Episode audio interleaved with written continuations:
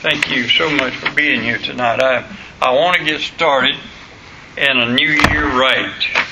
And I was thinking today uh, what a pleasure it has been all during this past year uh, just to be the pastor of this church and working with people. And, and um, I want to keep going.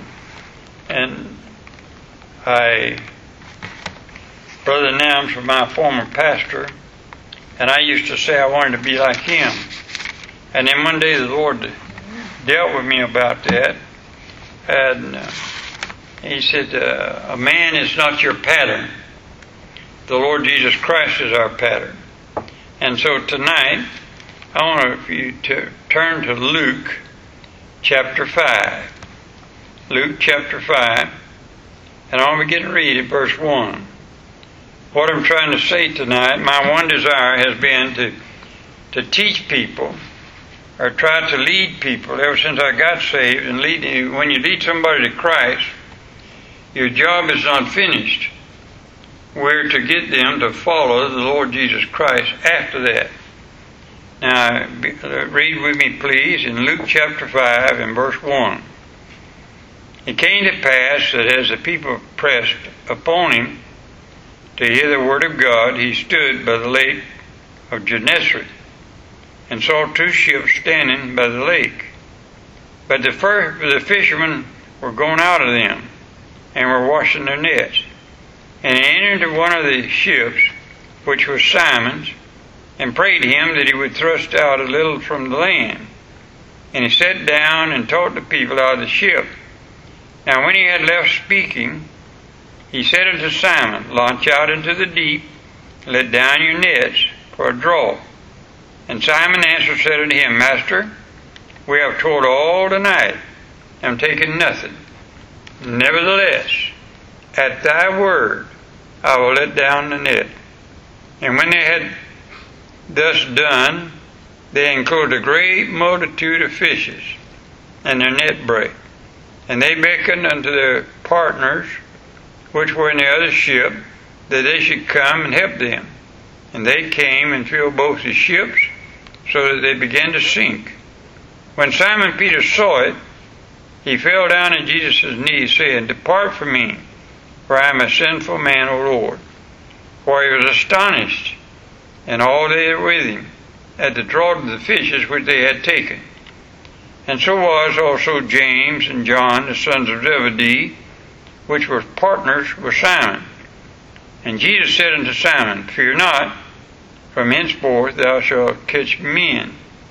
And when they had brought their ships to land, they forsook all and followed him. That's my desire. Father, I pray in Jesus' name that you'll help us. And Lord, if you give us another good year to live on this earth and to serve you, and to be with your people. Teach us, dear God, to follow you and follow your steps. Let nothing else get in our eyesight and our minds to get us by the wayside. Keep us straight, we pray, in Jesus' name. Amen. I was reading this and in verse 11 especially. And when they had brought their ships to land, they forsook all and followed him. Now, throughout the scriptures, the Bible talks about following the Lord Jesus Christ. Now, what we need to find out is why. Why and how should we follow Jesus? No man can give salvation but Jesus. So we can't follow him in that. No man but Jesus can be the Son of God, so we can't follow him in that. So what I do what can I do and how can I follow the Lord Jesus? Most of us want to be like John the Baptist or Paul or Peter, or John, or some other great man. But the Bible said if we are to be like him and not them. And now, 1 Peter chapter 2 verse 21 says we are to follow after the Lord Jesus. Now I know we're still in this old sinful flesh, and this sinful flesh hinders us. But we are to strive to follow Him.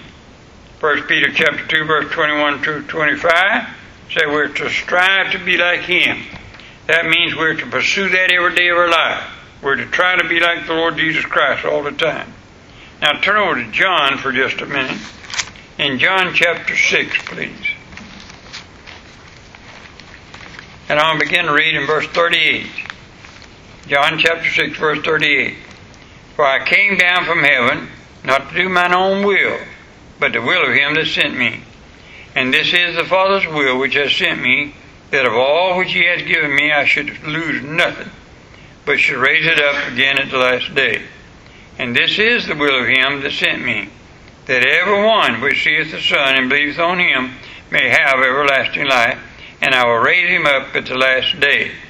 Verse 38 says, For I came down from heaven not to do mine own will, but the will of him that sent me. Now, I believe that's the key to following the Lord.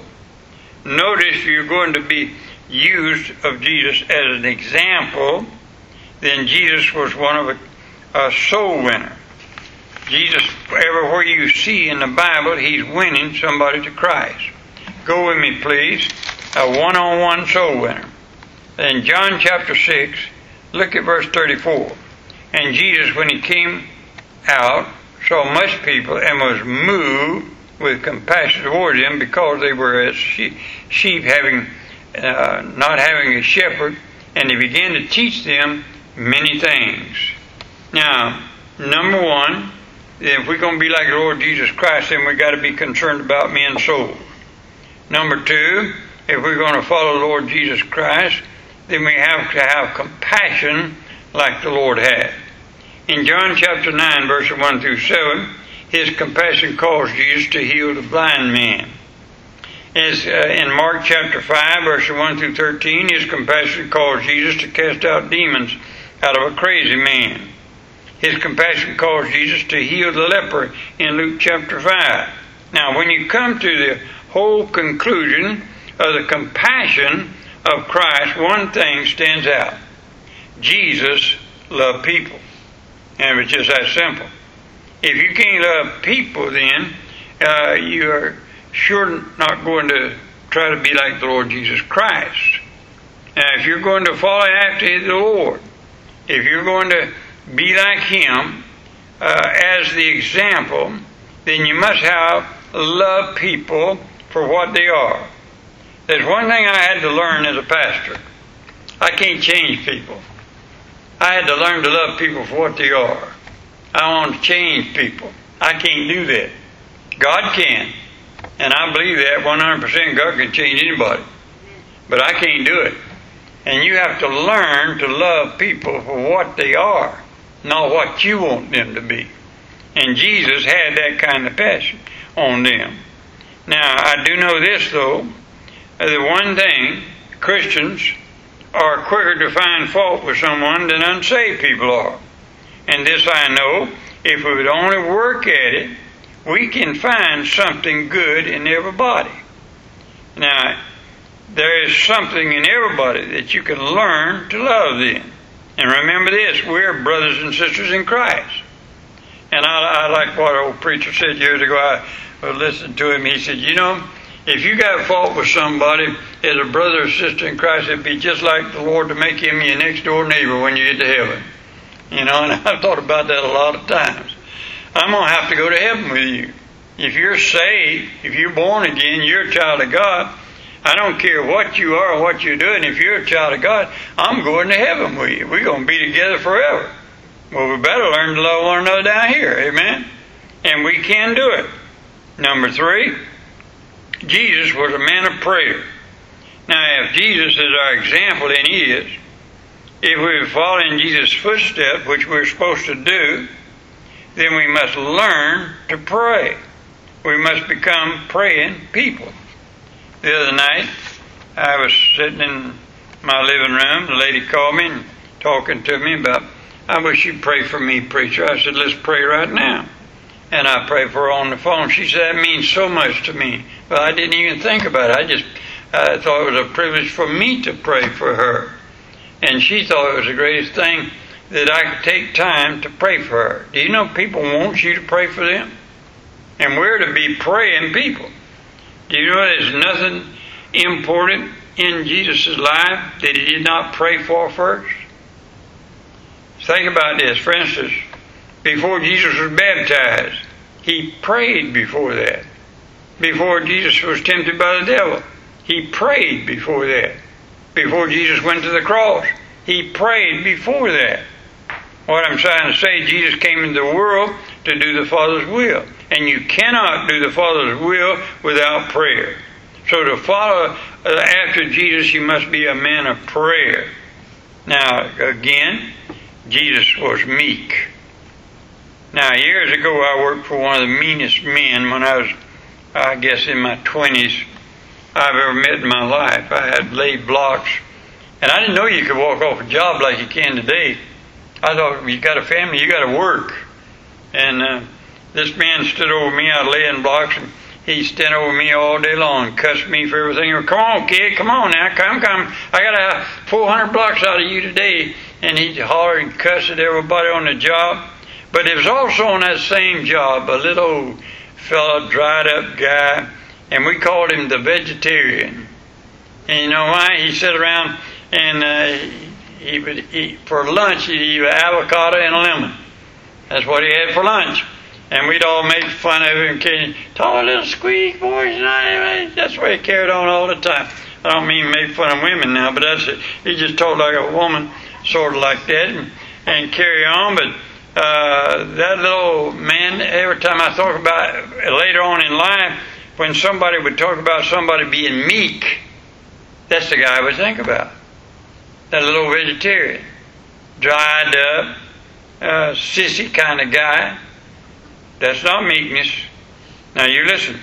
R.A. Torrey said meekness is the attitude of mind that is opposite to hardness and contentiousness.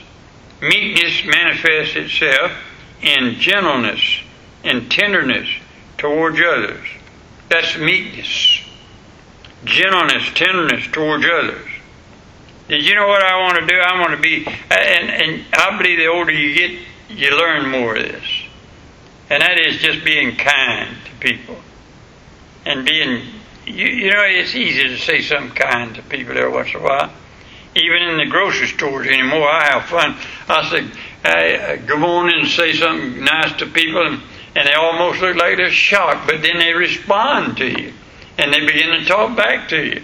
And what I'm trying to say is, if the Lord was meek. What I mean by that, he, he didn't have no hardness in him. He was tender. He, he, he had tenderness, and he cared for people. Galatians 6 1, we're told to restore others in the spirit of meekness. You know what that means? Be tender and kind towards them.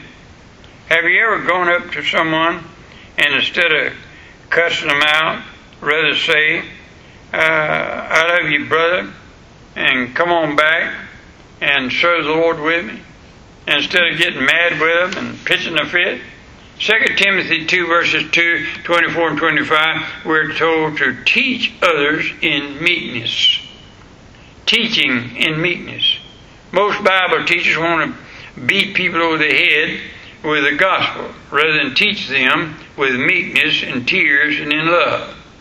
I know I sat under two pastors uh, as a young Christian, and man, I'm to tell you, they'd beat you. I, I sat one man, I never will forget it. I left as soon as I could. I, I went to his church for a little while.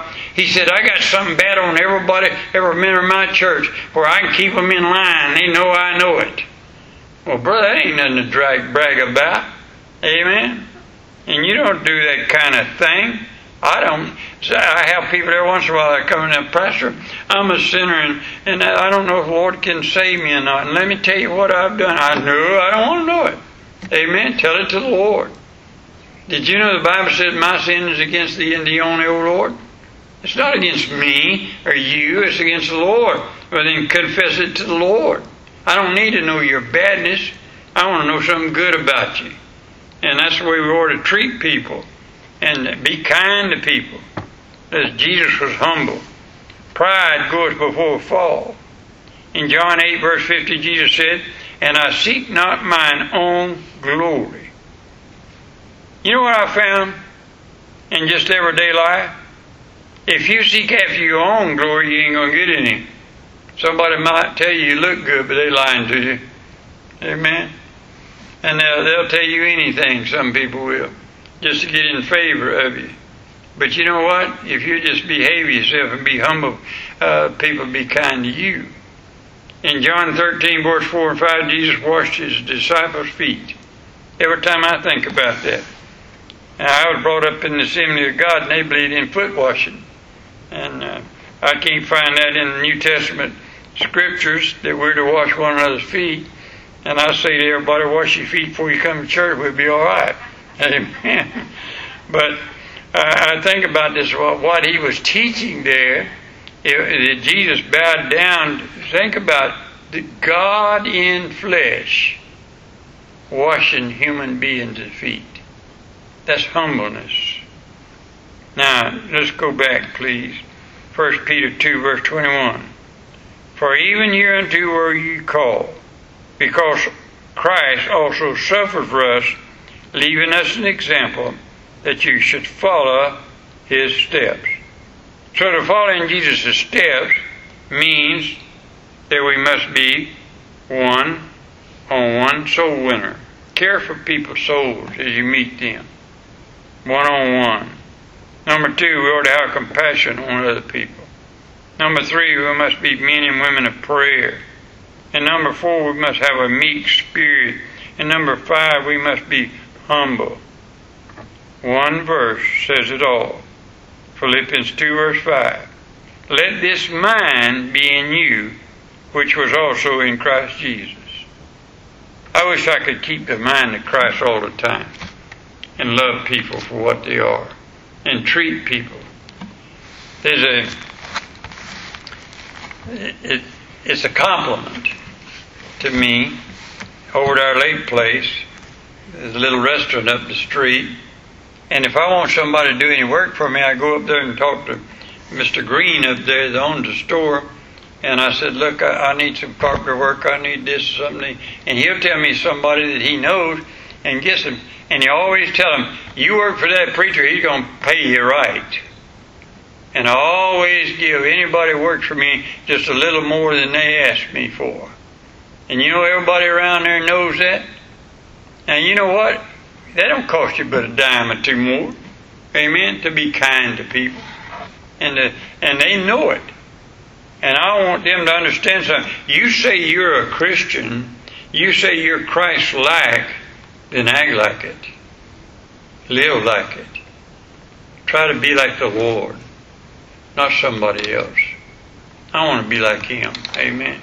And I pray this year and in the next if God lets me live as long as I live, I want to do my best every day to get more like the Lord Jesus.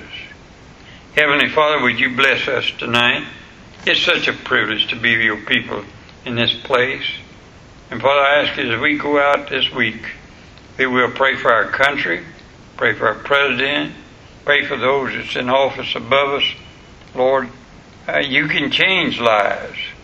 I pray for our church members.